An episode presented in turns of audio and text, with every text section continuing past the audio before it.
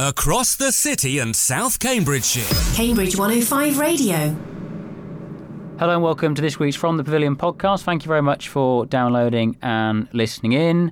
Evening, Nathan. How are you doing? Yeah, not too bad, Ollie. How are you? Good, thank you. It was the longest day of the year yesterday, which is quite depressing in that it's going to get darker now. Oh, thanks for that. Earlier every evening now until the winter solstice, which is pretty depressing. But it means summer started, so that's a good thing.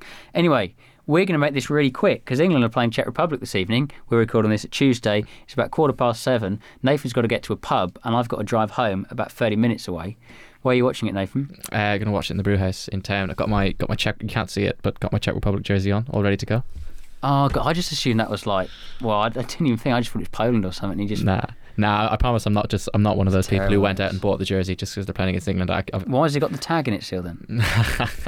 Nah, it was on holiday in Prague a few years ago and picked it out because it looked good. And 3-4 years later, here we are. It's come in very handy. I would say you're brave walking into a pub with that on, but to be honest, Cambridge is a very multicultural place, and I'm sure there's lots of Czech supporters in and around town. I'm sure they'll be in the pubs as well. So you probably won't be alone. Enjoy the match. Yeah, looking forward to meeting them. Yeah, and sharing a drink. Because you're not sharing. I keep saying sharing a drink, but of course you can't share a drink, can you? Probably at any time, let alone during COVID.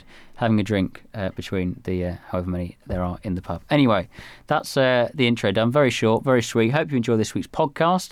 Thank you very much for downloading. From the Pavilion on Cambridge 105 Radio.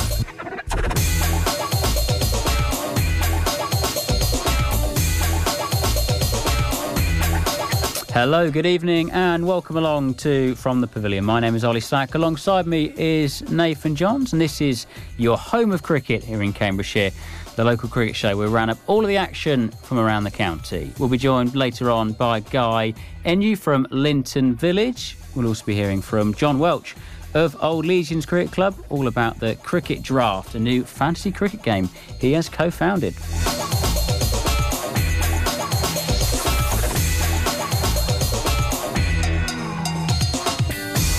As ever, we'll round up the local action in the East Anglian Premier League and the Cams and Hunts Premier Leagues, as well as bringing you the latest from Cambridgeshire's men's and women's teams and the Cambridge Unisides too.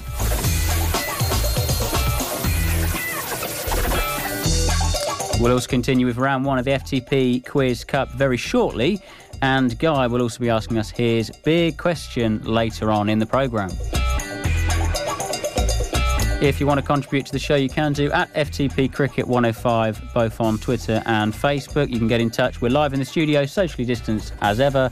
07919 070 490, the number to text. You can email studio at cambridge105.co.uk.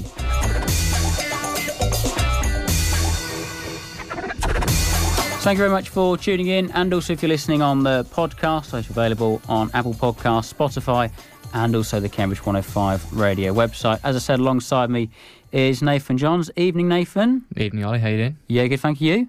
Yeah, very well. Can't complain. Good. It's we said in the weather the sun was coming out, and literally, as we just said that, it just starts to be appearing. But you've been at Fenner's today. Has it been nice? It's always nice at Fenner's, isn't it? Yeah, you can't complain. It's always nice down there. Yeah, the uni team are playing their first three-day game of the season, so they're just in the evening session now. Really? First three-day game of the season already? Yeah. They've got, I think, one this week, one next week, and then they've got the four-day game against Oxford in the first week of July, so they've got those three games to wrap up the season. Cool. So before now, it's been, all limited overs, is it? Yeah, all limited overs. I think there was a bit of a break after the Lord's game last month as some guys did some exams, but now we're really into the multi-day stuff.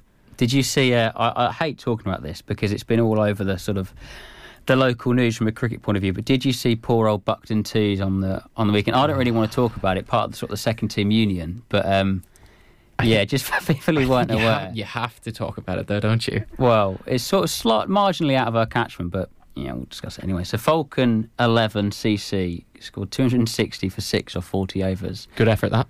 Yeah.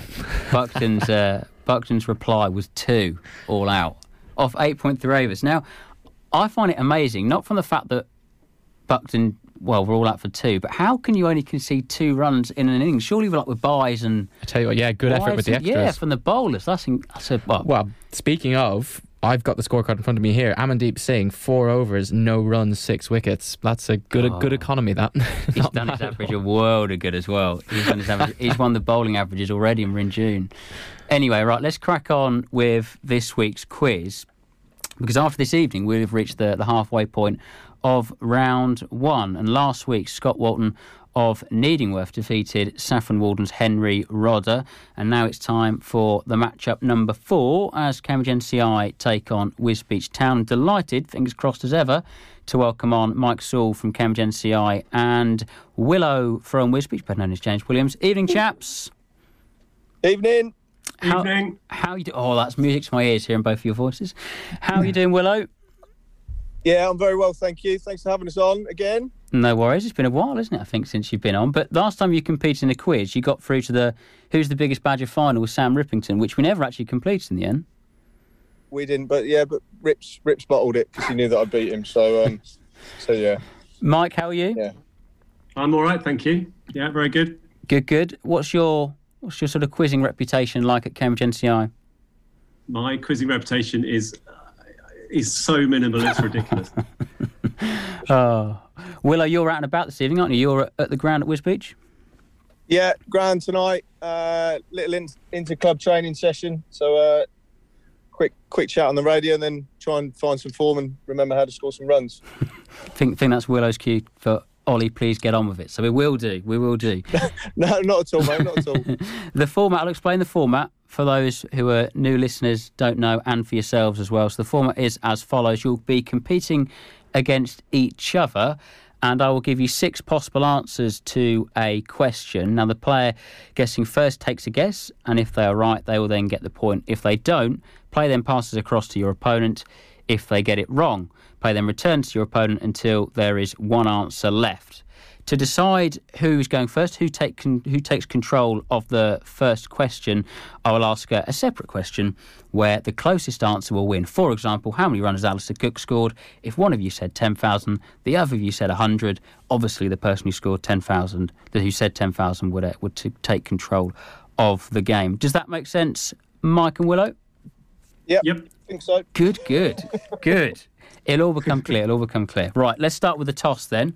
And as I said, we need a number for this answer. So, Virat Kohli spent the longest amount of time at the crease in India's first innings against New Zealand in the Test World Championship final.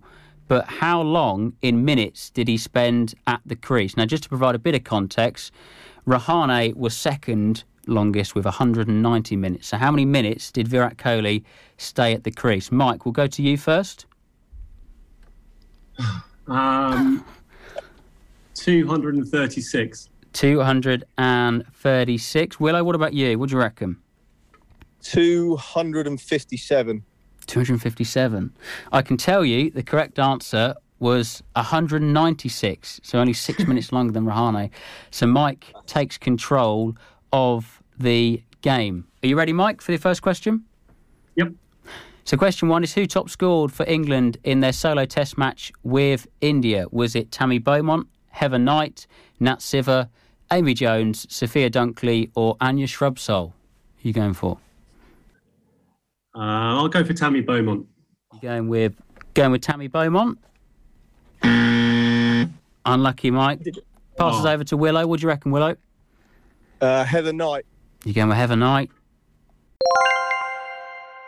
A point on the board. Willow's 1-0 up, and crucially, play passes to Mr. James Williams. You ready for the second question, Willow?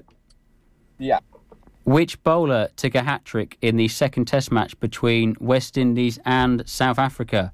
Was it Kagiso Rabada, Lunga Ngidi, Norkia? I can't pronounce his first name. Heinrich, isn't it? What's that? Heinrich, isn't it? Heinrich. We'll go with Heinrich Nortje.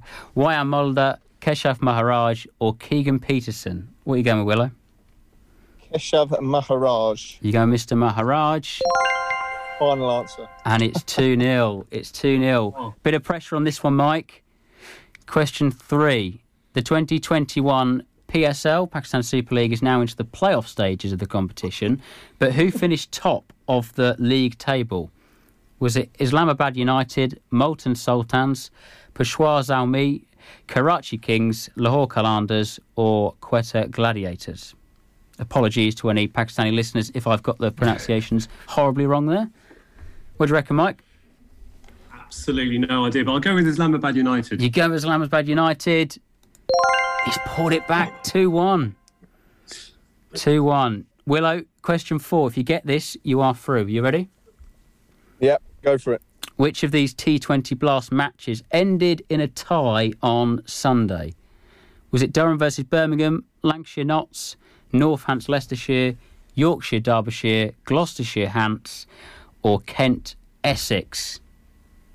Lancashire Notts. Was it Lancashire Notts? It was. Well done, Willow. Well done. Winner. 3-1 and through to the quarterfinals. How do you feel? Oh, ecstatic. I'm glad that my revision worked for once in my life. It never worked when I was younger, but glad that it's worked now.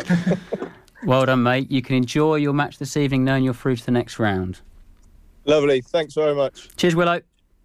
Cheers, guys. Thanks very much. Mike, unfortunately, it wasn't to be. How do you feel? I'm less than gutted, but I'm disappointed. To be fair, yeah, my lack of revision definitely came home to roost. To be fair, you plucked the Pakistan Super League question at the back. That was a good answer. It was a good answer. Thanks for focusing on the positives. That's all right. Nathan, thoughts? Good opposite of last week, wasn't it? I think last week we rattled through the questions, everyone got the first one right, but yet again that question 5 has not come up. You've managed to get away with it, and once again you don't have to do that much work for next week as a result. I don't have to do that much work, that's true. Thanks, Nathan, but yeah, you are right. Nathan sort of saying that the standard guys probably wasn't as good as last week, but that's a bit harsh. I didn't quite put it that harshly, did I? James Williams is through. Mike, thanks very much for coming on, really appreciate it. Anyway, it's a pleasure. Thanks a lot. All the best. Mike Saul there from Cambridge NCI won't be making it through to the quarterfinals. Wisbech are, and the man who did it was James Williams. It's looking sort of tasty now, isn't it, the quarterfinal lineup? Halfway through now, 4 to go. Yeah, that went quickly, didn't it? Oh, loving it. Absolutely loving it there. I'm looking forward to seeing what you come up with for next week. Thank you, thank you. And hopefully your listeners at home are enjoying it as well. Let us know what you thought of the quiz, the questions, at FTP Cricket 105. On Twitter and Facebook. After the break, we'll be hearing from John Welch from Old Leysians, and Nathan will be telling us about his fantasy cricket team that he's been busy picking this afternoon. Cambridge 105 Radio. From the Pavilion on Cambridge 105 Radio. Welcome back to From the Pavilion. And now, if you've been fully engrossed in this year's T20 Blast like we have, then you will love our next guest. John Welch from Old Leysians CC in Cambridge co-founded a new game called the Cricket Draft, which is being powered by Wisden and supported by the PCA also. If you fancy yourself as a tactical captain, master coach, or head of selection, then this game just might be the perfect one for you. So the Cricket Draft is a fantasy cricket platform that we've created for this summer. It's just started with the 2020 Blast, and so far it's gone really well. And we're hoping to do quite a few other tournaments through the year, including the 100, which is coming up in a few weeks' time. And effectively, the premise of it is it's basically your classic fantasy, almost like your fantasy football type thing, but with cricket. Because I suppose fantasy cricket hasn't been as prominent as fantasy football over the years. No, I don't think so. I was a very keen player with for the Daily Telegraph cricket, which happened probably for about 20 odd years. Actually, I used to do it through the paper and sort of tick your players off and send them off. So it was going quite a while back, before pre-internet age. But that stopped about three years ago, I think. And so it's left a massive void in my rather sad social life. So I have, with a couple of business partners decided to come up with something, and we came up with a cricket draft over the last 6 or 7 months. And it's exactly as you sort of described it there. It's sort of, fantasy cricket as the Telegraph was, with the idea behind it, mixed in with lots of other types of fantasy game with our own twists as well. So we sort of hopefully amalgamated lots of good ideas from various platforms, put them together and come up with a pretty good product. We're very happy with it anyway. Yeah, and just give us a bit more info on that product then. So is it picking 11 players? Is it a squad? How would someone go about trying to form their fantasy team? So it's a little bit different as far as that goes. Rather than just picking your 11 players, we've gone for a squad of 15, but actually you have to have a squad of 15, but you can have more players than that. So as we know of cricket, especially with COVID at the moment and people going off in bubbles for international tournaments, You need quite a lot of leeway as far as selecting your players because there's so much back and forth going out of squads and coming in squads and injuries and such like. So we've tried to make it where there's sort of, you obviously interact with the game, you give it some time, you get to think about it. And if you really want to think about it, you get to think about it lots and lots and get really stuck into the statistics and all those aspects. But equally, if you want to dip in and out of it a little bit, we've created game weeks where you can set your squads up, have, I say, 15, 16, 17 players, and leave it for that week, see how they get on, and then go back to it. And if players haven't quite made the cut or they have been selected for different tournaments and different squads, then those substitutes automatically come in, take their place, and it keeps it going because, as we all know, we've all been, I'm sure, a lot of people who play fantasy sports have been involved in competitions where you may forget one week or you haven't quite had the time to put into it that you wish to, and sometimes that can be enough to just put you off for the rest of the tournament. So hopefully we've sort of tried to cover all those bases, that it's got enough in it for your most sort of cricket badgery type to really engage. But equally, if you're sort of new to the game or just want to have a little go at it and just experience something slightly different and have a different fan interaction, it's easy enough to get yourself involved. And why do it, John? Why put this fantasy game together? Obviously, you said you're an avid fantasy sports fan yourself. Was it purely just from a passion point of view, or was there sort of like a wider purpose? Well, if my wife's listening, it was to try and create another financial platform for us to, sort of benefit from. But actually, it really was just down to the fact that I wanted to get stuck. I'm a big believer that you do, without sounding too cheesy about it, you live once and you need to sort of do as much of the things that make you passionate about, and cricket is a huge passion of mine, and I love, as I say, doing fantasy cricket in the past, and it seemed like a really good opportunity to sort of delve into something that I'd be really interested in, and give it a good go. And if there are financial benefits to it along the way, then fantastic, but that really isn't the main sort of part of it. Actually, it really is just to also help the game of cricket, the county domestic game. I've been a really keen supporter of Worcestershire Cricket Club since I was age sort of 6, 7. I follow the county game closely. Quite a few people don't follow the county game closely. They're more sort of focused on the international side of things. And if we can give the county game a big boost for more people checking scores and, looking online at certain things and checking out players' profiles and all that kind of stuff, that can only benefit the domestic game itself. Yeah, I completely agree, John. And I was really delighted and thrilled actually when I saw this before you even brought it to my attention, that it's just a celebration of county cricket really, because anything to do that makes me happy as a fan of county cricket and want to champion it. Another reason for doing it perhaps is trying to increase that connection with clubs, to try and grow, like you say, the county game, to make it, like I said, a celebration of the game, because it sort of does feel, I don't know about you, but as a fan of the county game, that it's slowly being sort of taken away from us a little bit at the minute. Yeah, no, absolutely. I think the county game themselves are sort of really confident that they're sort of growing stronger. I think actually there are obviously elements of it with the international contracts and the 100 becoming sort of more of a franchise situation. I assume that they'll be sort of really wanting to fight their own corner, the county teams and county domestic game, and actually, but they do know that they I'm not sure the county game's been in a stronger position as far as depth and goes for a long time. So it's in a great position itself, and if, as I say, we can be helpful in any shape, way or form to pull people to watch the game more. And the other thing they've got going on at the moment is they've got their video links for each county game going on, so they've got the live links going on YouTube, which I know have been tremendously popular. So I think a lot of people within the county game will tell you that actually that it's in a good position at the moment, and all these other bits and pieces that sort of can sort of reinvigorate it even more will be only beneficial. So it's quite exciting, hopefully, and if we do see a county game that keeps providing fantastic international quality players and it keeps striving to get better and better, then that can only be a good thing for England and international cricket. I guess the Blast is a perfect platform to do that as well. It feels like it's moving into the last of the 21st century. You say the YouTube streams online, free for anyone to view, which makes it so accessible for kids, and also this game as well, great for kids to get involved in.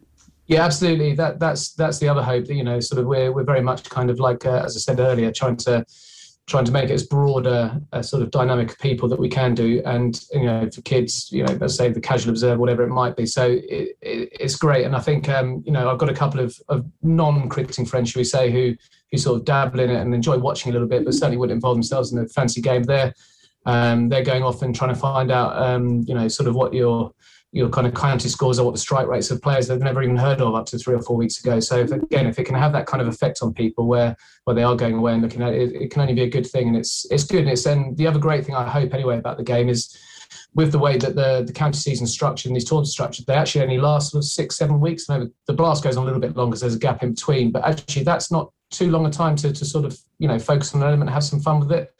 And we've also made it so that you win prizes from each and every game week. So as I say, if you have missed one of the transfer windows, you can go back into it and give it everything the week after. So it just gives you a nice sort of ability to approach it in, you know, your own individual way. Let's get into the nitty gritty then. Come on, if anyone's listening and they're flicking through to try and pick their squad for the upcoming fixtures then, let's have a dabble into the stats. Who's the most expensive player you can pick, John? Well, another sort of nice feature of the game is the values of the player actually change based on their form and the sort of popularity of the player. So, for example, you could be, I'm just trying to think of a couple of players like a Tom Banton who hasn't yet sort of set the blast alight, but we know is a phenomenally good player.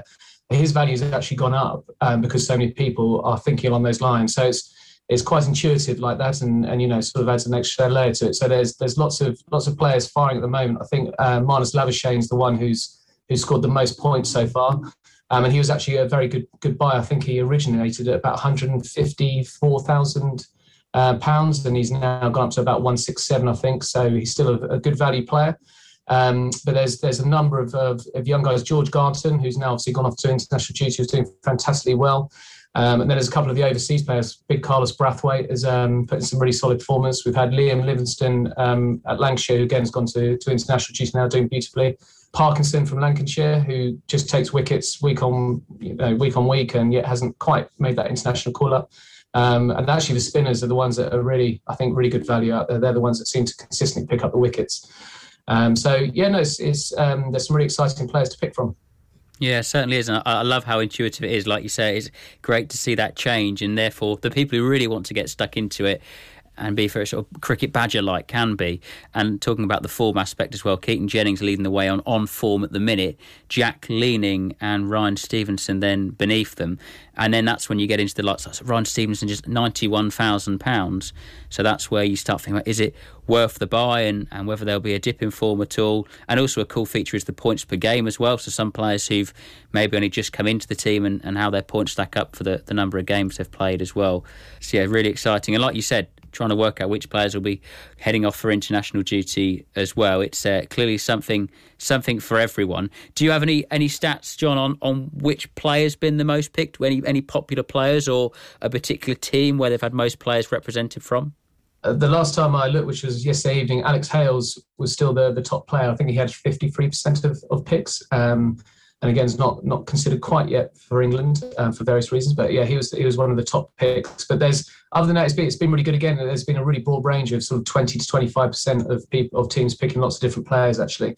Rashid Khan was right up there, but he obviously has stayed in the Pakistan Premier League for the moment, so he hasn't quite made his bow in the blast.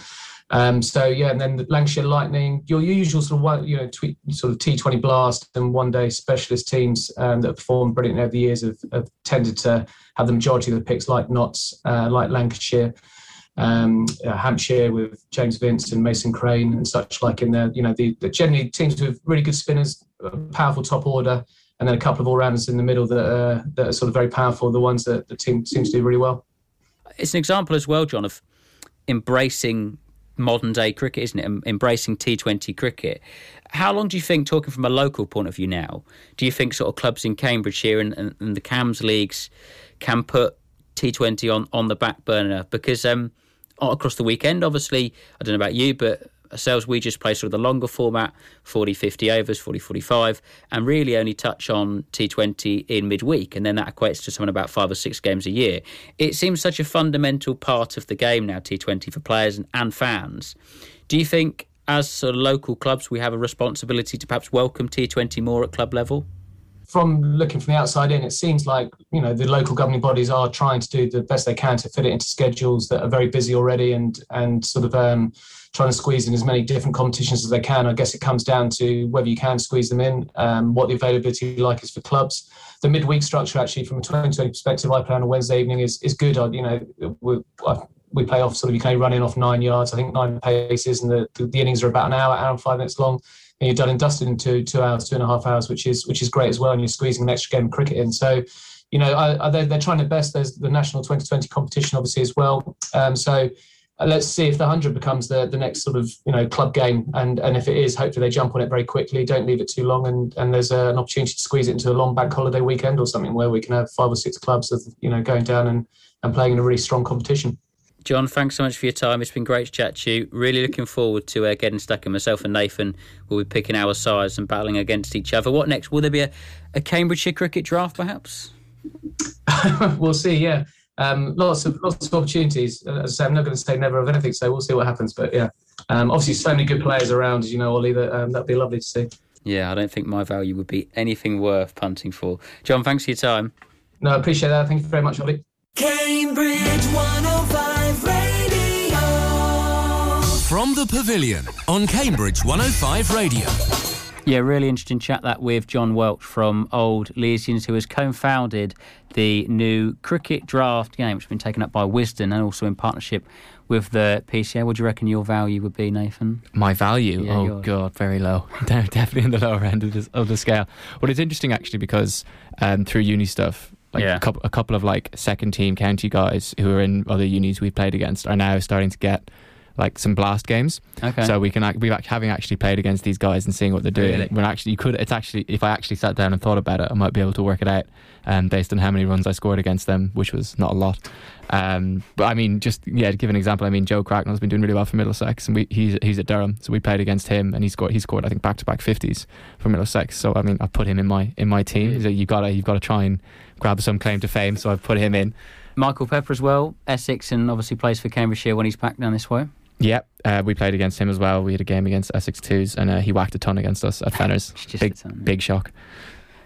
You can head over to fantasy.wisdom.com if you want to select a team, and we'll also set up a league. I need to get onto this and select a team. Nathan informed me that the next game week doesn't start until Saturday, so I've got a bit of time.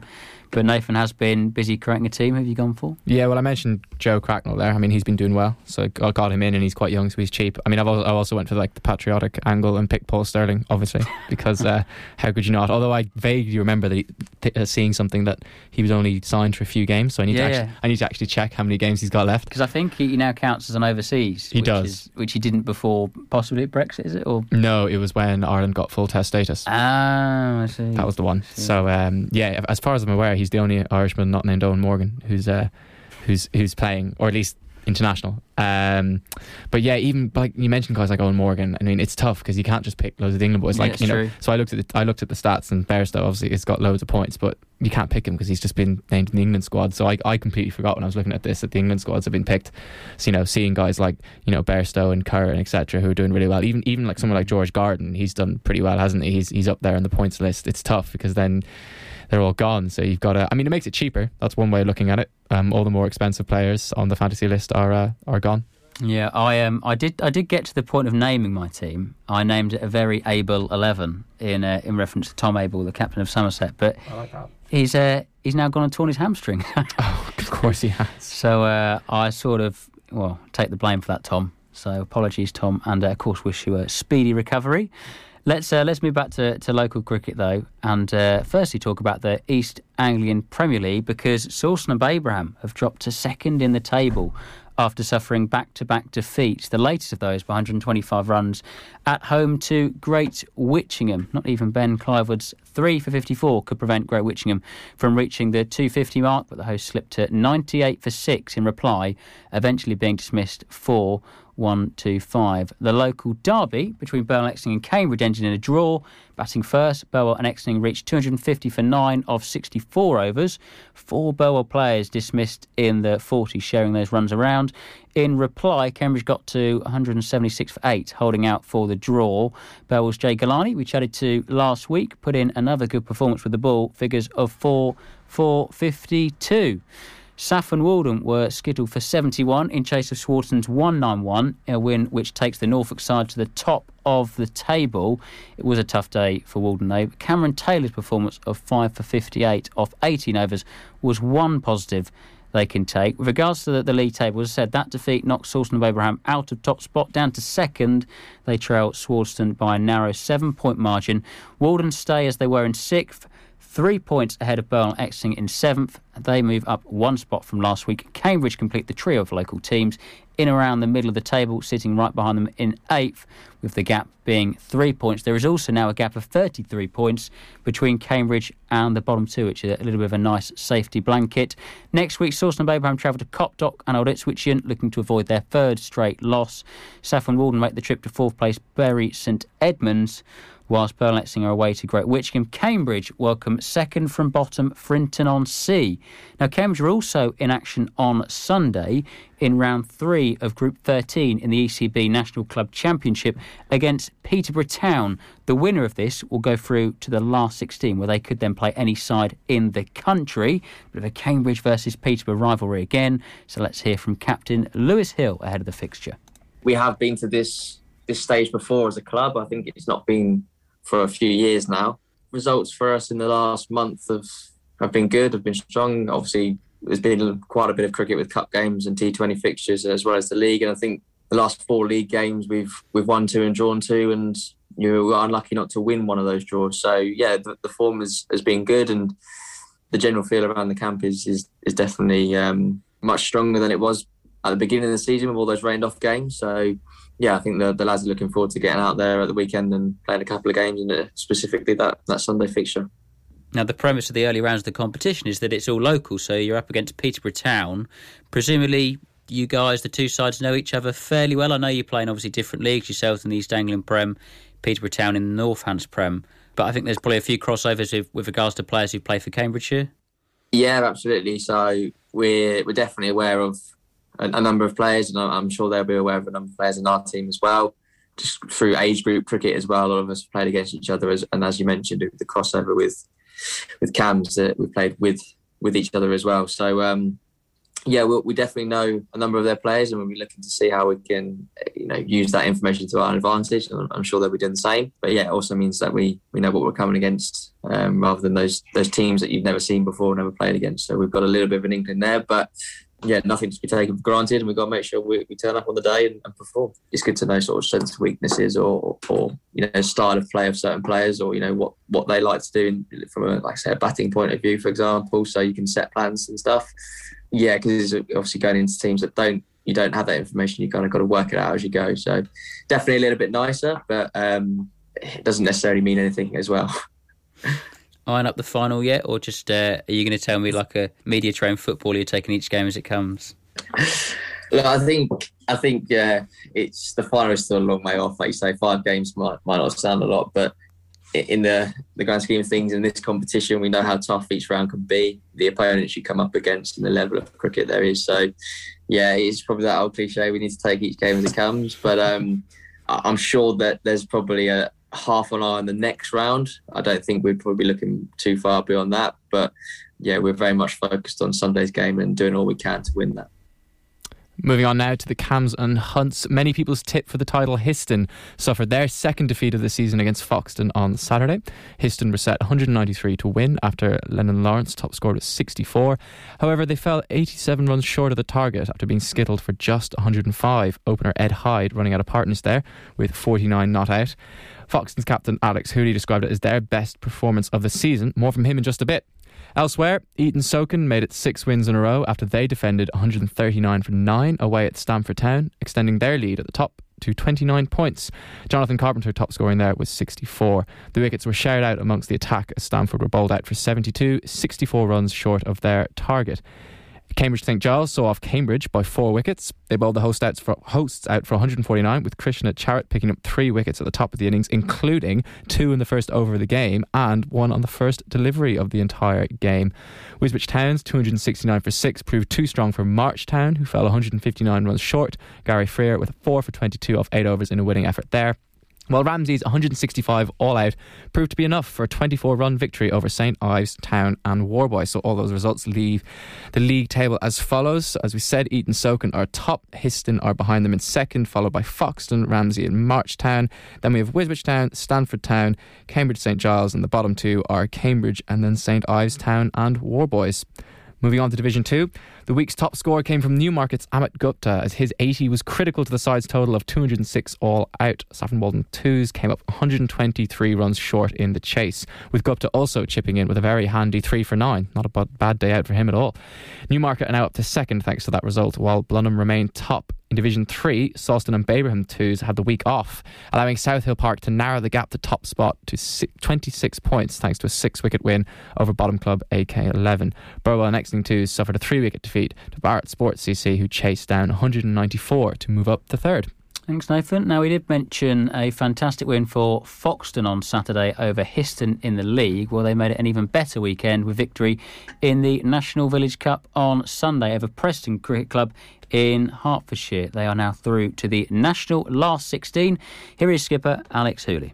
We restricted them to just over 150 on Sunday, which, you know, in any knockout competition, to chase down any score is tough. And, you know, 150 on a wicket was still doing a bit, was always going to be not the most straightforward. And obviously we lost Harry early in the chase, but then Lenny and I really applied ourselves for the remainder of the innings. And we obviously knew there was quite a bit of weather around. So to constitute a game, we needed to get 20 overs of our innings in. So it was quite crucial that we were ahead of the rate at all stages. So it kind of became a game within a game in a sense. But yeah, so it looked comfortable on paper, but they were a reasonably decent side and bowled really, really well. All five bowlers. We had young Dineth opening the bowling. He's an offie who's probably never taken a new ball in his life. And in such an important game, he did an amazing job. And then everyone else backed him up. So what I would say is they may look like two convincing victories, but that was because of our performances, you know, rather than kind of level of opposition, which was good across both days, including on Sunday. So you're into the last 16 of the National Village Cup. You're in the playoffs in your league as well. You'll play your league matches on a Saturday. You'll play your cup matches on a Sunday. How do you go about juggling those two teams? Because obviously you'll want as strong a team as possible for both competitions. But of course that then relies on having really good availability. And as we know, some people can only play one game a weekend. So how do you go about juggling that situation? Yeah, it is a difficult one. It's a double-edged sword, Ollie, really, because the longer you stay in the Village Cup, the more the buzz there is around the club, and actually people want to play cricket. And it's amazing how many guys are willing to turn out two weekends in a row when you're through to this stage of the tournament. But equally, you know, we've got to be realistic. Like, I think everyone kind of has commitments outside the game over the weekend. And, you know, putting two strong sides out for every week for the next 6 weeks, hopefully, fingers crossed, is going to be tough. So, you know, the good thing for us is we rely a lot on school players, and a lot of their cricket's now finished or finishing. So hopefully with that extra availability, it'll bolster us. Like, we really need our second team to start winning games as well. Again, for just, you know, the well-being of the whole club.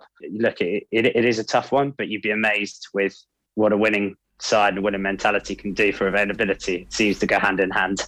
Yeah, so congrats to Foxton. Now, Cambridgeshire are in action on Sunday, their third match in Group 3 of the NCCA 50-over trophy, and it's away to Lincolnshire. They've won 2 from 2 already, 85 runs against Hertfordshire and 90 runs against Suffolk. Cambridgeshire women also in action in the East of England Women's County Championship, and they host Buckinghamshire at Exning.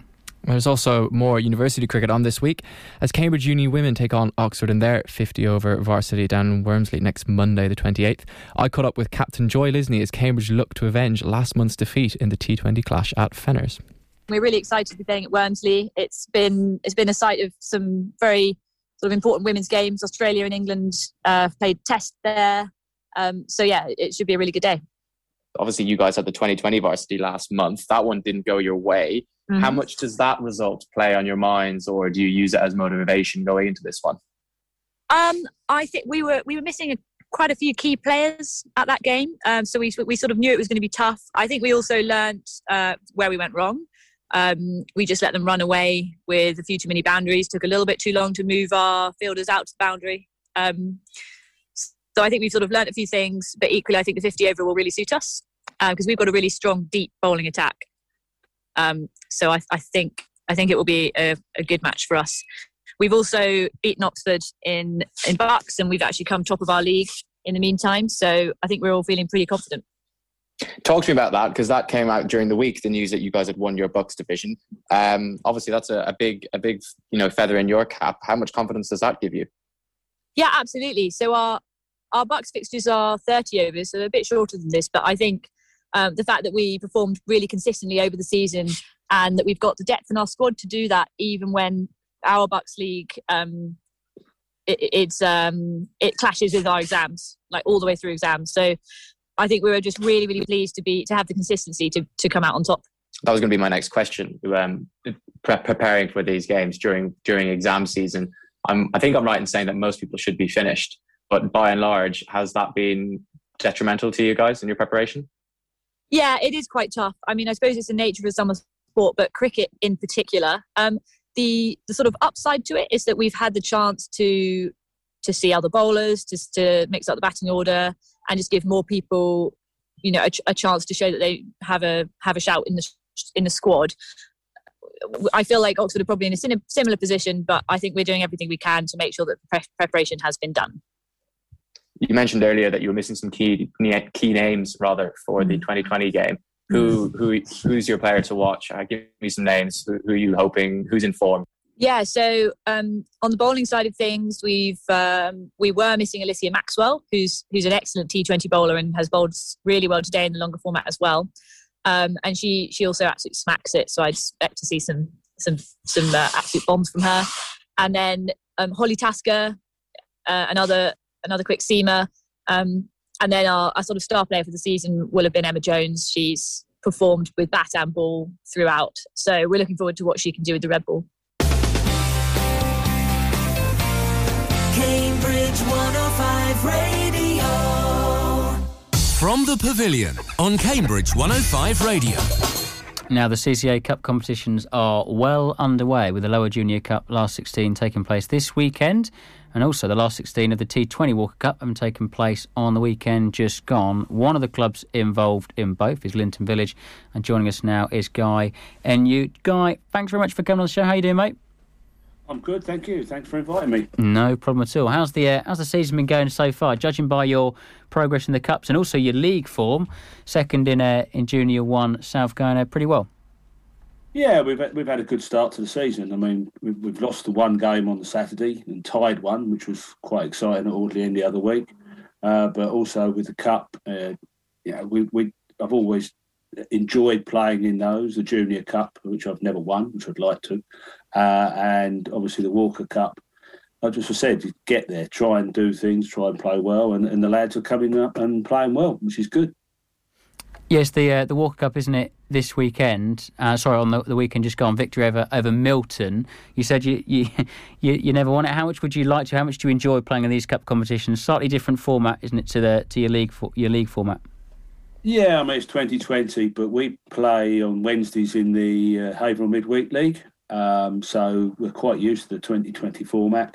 So most of the guys, even the younger ones, have been brought up playing it. I've always enjoyed it. So, yeah, I mean, we try and put out a stronger side as possible.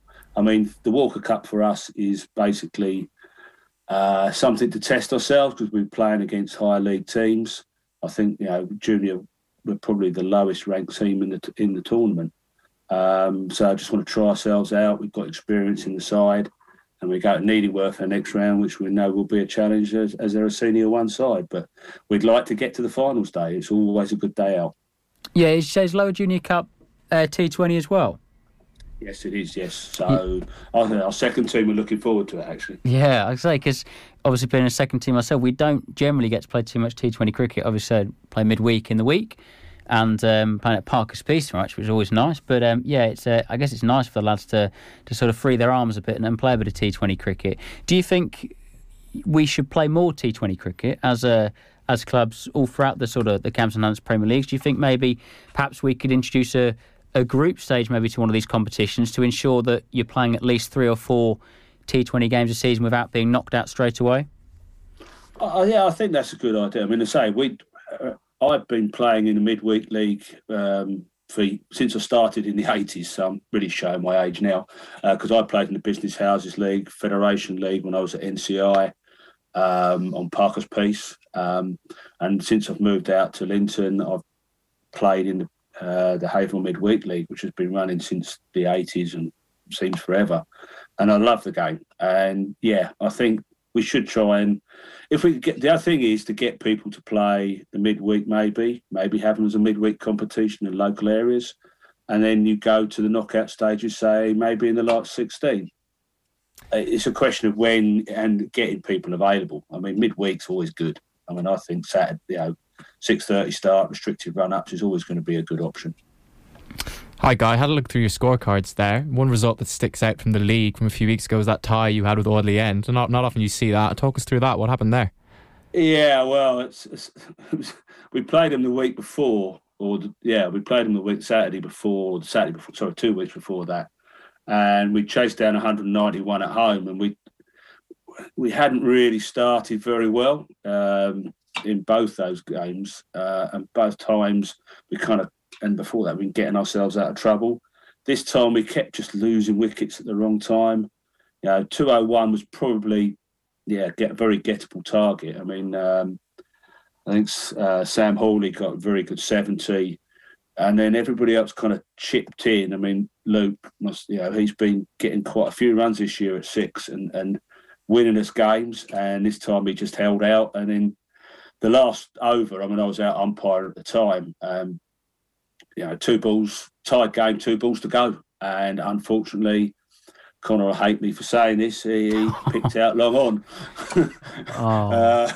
He just picked him out, anywhere. And that was the game was done. So we lost 4 points. So shrug our shoulders and walk away. I mean, it was a cracking game of cricket. A lovely setting. One of my old clubs, so a beautiful place. Wicket was really good there as well. So, cracking days cricket. Thanks for listening, Connor, who's now turned off the radio. Probably, yeah. He's gonna hit me tomorrow. And also, Guy, as I said, touched on the fact that your second team were in the lower junior cup last 16 as well. First team second to Takeley in a junior 1 south. How have you sort of found balancing those two teams this year? Judging by results, clearly it's been okay for you. Yeah, it's been okay. I mean, we did try and recruit a few players this year. Unfortunately, one, Aaron Spillett ruptured his Achilles first game of the season, and the seconds have lost their fast bowler Newt Murray to a broken arm. But we tried to balance. Yeah, we've had a couple of injuries. Don't go to Linton. Yeah, poor old Spills. Yeah, I mean, first game of the season, he does that. I mean, we've got. The second team, we've kind of tried to make sure we could get them up. They've been in Division 4. The thirds are in Division 5. We need them closer to us. The first team's a bit stronger this year. We're doing well. Both teams are doing well. And that, as you said, I think someone said earlier, I think it was Alex earlier, said, when you're winning, it's the people want to play. Yeah. And I think, the club's been a little bit devoid of success in the last few years. And it's good that we're winning games and being successful. I mean, the cups, as I said, they're important because I think it gives you something to look forward to, whatever happens in the league. I mean, we've had good league form. That may change. I hope it doesn't. But we want to be there fighting for promotion at the end of the season, both teams. And I'd like to be in a final, personally. And I think everybody loves a finals day. I mean, I've played in the lower junior cup final for my previous club, and so son. And it's been a great day out. When Luke was playing for Abington, he won it 2 years on the trot. So it's one of those things that you like to be there, you want to be there, and success breeds success. Why not enter cups? I think these days, a lot of teams don't. I mean, you say Bluntsham, and I don't think you do. And 2020, and it's a great laugh. It is a really good laugh. Yeah, we did actually enter the Walker Cup this year, but I think we had a Cams under 10s or 12s game double booked on our ground, and our groundsman was fantastic, but made a little bit of a hiccup, so we forfeited the cup match, and I think Barrington went through. I think it's great, to be fair, Guy, that you have entered as many cups as probably you possibly can, and I think it's great that you're really keen on playing cricket Saturday, Sunday all throughout the season, and to be honest, I would like it if we at Blunty did put forward our sides for as many cup competitions as possible, because this isn't us trying to get one over on yourself, but even that year when we played you guys in the semi-final and then went on to play Coton in the final, I think a couple of years ago, it really helped boost the both morale of the club. I mean, we were winning, it helps, but also helped our league form as well. Both sides in the ones and twos got promoted that year as well, so I think it really can help.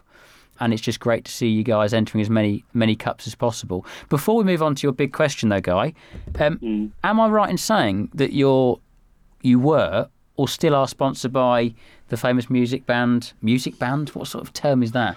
The famous band Scouting for Girls. Is that right? That is correct. We are still sponsored by them. We are very lucky to have. And I can't mention his name because he won't let me. But one of our players is their manager. Oh, so there's the connection. So that's how. There's the connection. So yeah, we've made a choice last season. Funny enough, before COVID, that we needed to raise some money. They were one of the people that kindly came forward with. Not great amounts, but enough to support the club and allow us to buy some new equipment and support the club in any way possible. Are they on your shirts then, Guy?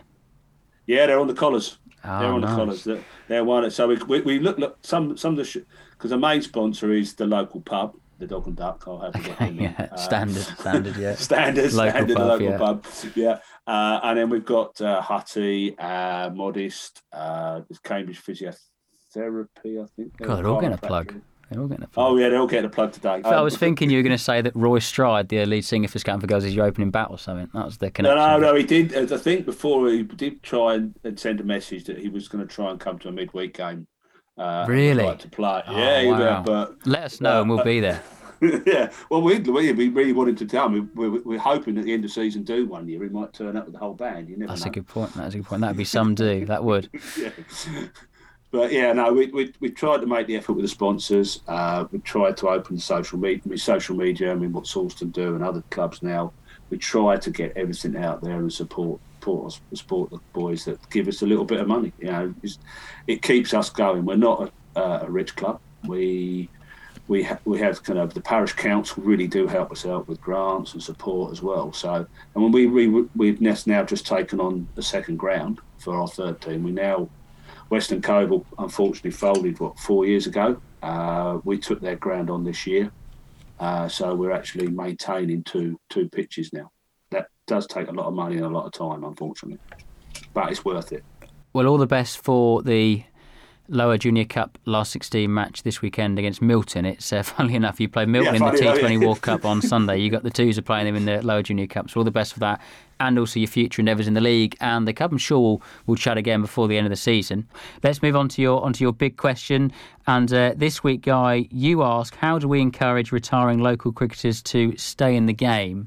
Now, we had a chat about this in the week, and you suggested to me something like coaching and umpiring. Do you have a view on your own question?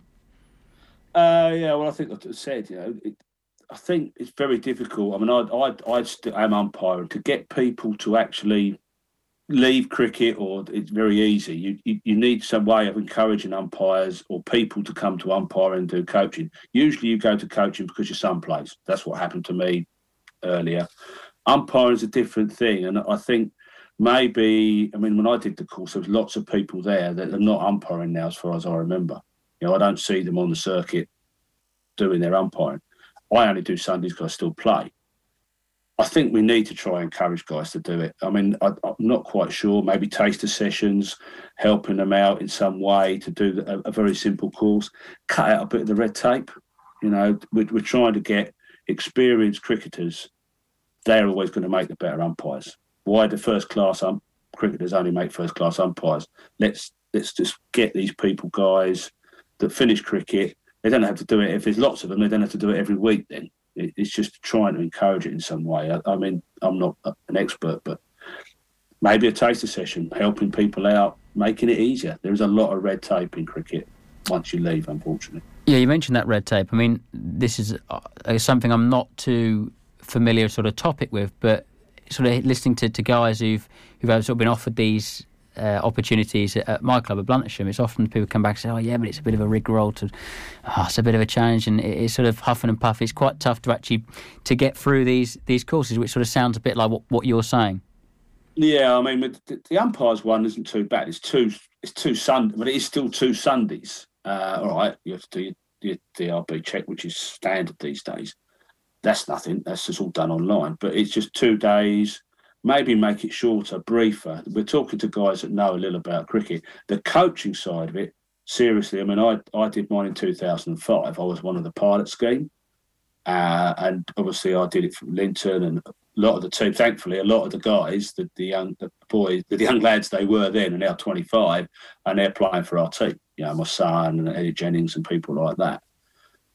And Connor, he's another one that came through the system.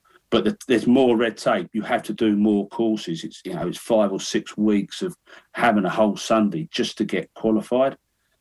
Try and make, you know, we struggle as a club. You know, we haven't got a cult section anymore because we can't get people to help run teams. Not because we can't get the players. We can't get the people to coach. Exactly the same of us, Guy, at Blunty. Nathan, you've got some thoughts on this? Yeah, well, it's just interesting. I'm really intrigued by what you guys were talking about earlier with the T20 stuff. I mean, people my age, like a lot of my friends who I see leaving the game, is just because they just, you know, in their early 20s, they can't be bothered giving up on an entire Saturday, if not more, every weekend. So I was really interested by what you guys were talking about, bringing maybe more of the T20 stuff in, because I think it's important to remember that, you know, a lot of guys retire from club cricket quite young as well, and maybe the younger generation might be, you know, more up for playing more of the short format stuff. Guy, we discussed this, didn't we, earlier via text. What's your thoughts on that? So only introducing T20 a bit more regularly into the calendar. I think, yeah. I mean, I think it's possibly a way forward. I mean, the thing is, I know like my son and like their early 20s, and a lot of people go play club cricket, and they're quite happy travelling. Once you get a family, it becomes more difficult. I mean, personally myself, when my son Luke was born, I dropped out of the top level cricket and just came to play for Linton, which was great because we were a successful side. All my friends were here from Old Leysians, so it was great. But I didn't have to do the travelling. Saturdays, I always think, is, you know, if you want to play it, but why not have a Sundays or a midweek competition where it keeps them interested and keeps people playing. It seems that, I mean, you know, people love T20. I mean, I'm a bit of a cricket purist, and I suppose it's quite a lot. I mean, I love my test matches. I love one day stuff.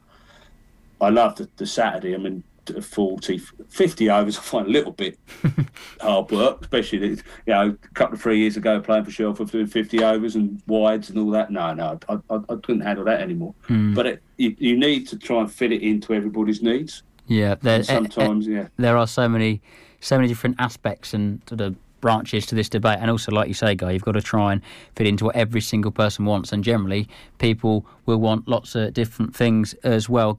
How long are we sort of talking, is it, for someone to go from, I finished playing this year, I can be an umpire next year, and what sort of level? So with the course they run, I mean, it is, it was a level one course. It was 2 Sunday mornings. They run the course, so there's Ben Wiles, the training supremo on that. And you go through it, and it's a video-based thing. I mean, I imagine this year it's all gone online. I did it before COVID, so it's all online. You do there's online courses you can look at.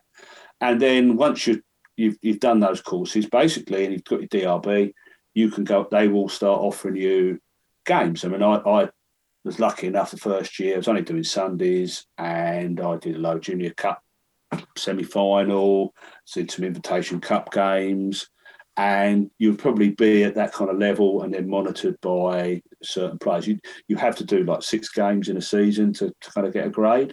If you enjoy it, then you can then move up. I'm doing my first Whiting game on Saturday. I'm doing Salisbury. Yeah, I think there's more paperwork involved. That's why I don't like it. So I'm with doing Salisbury, Babram Twos against Alton Park, I believe. So, and if you don't mind me asking, Guy, how much would you get as a fee for umpiring on the weekend? Is it enough for you to give up your whole Saturday effectively? I mean, I think if you're not travelling long distances now, at the moment, I live in Linton to Salisbury, the fee is sufficient. It varies then to what level you do. If I was going to somewhere which I could in Whiting, say, I don't know, Stamford, there you go. That's probably the longest trip I could have. I'm not quite sure because it's 50 overs, 100 overs. You're doing an hour a day, an hour travel, an hour back. that's a long day for the fee they're charging for that.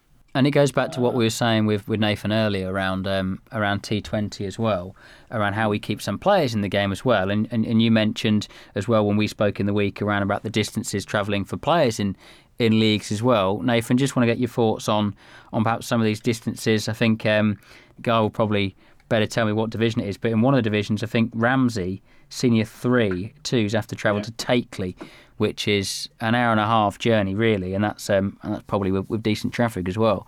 So would it make sense if sort of Cambridgeshire had more local divisions? I think last year when COVID hit, we had a real sort of real local divisions because they split the number of games because you're only playing 4 or 5 anyway. Well, I think it depends on who you've got on your team, doesn't it? I mean, you know, as a student, I can't travel hours and hours on end to get to games. I've got to be, you know, pretty much every week I've got to be, you know, go cap in hand and asking for lifts from people. And obviously, you know, during COVID, you know, are you supposed to be in the same car as people, that type of thing? So, you know, I can certainly understand why during COVID they did the more local leagues. And from the point of view, maybe from my point of view and other people like me who don't have a car, can't afford one yet, I mean, it would certainly...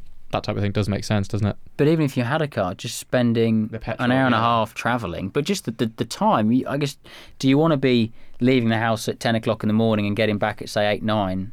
I don't know, yeah. I mean, we all love cricket, but do we love it that much? I mean, that's a long day. I'll go back to my example. I mean, 2-3 years ago now, myself and Luke, we were playing for Great Shelford. Now, that was the year of Great Shelford's fall down the leagues.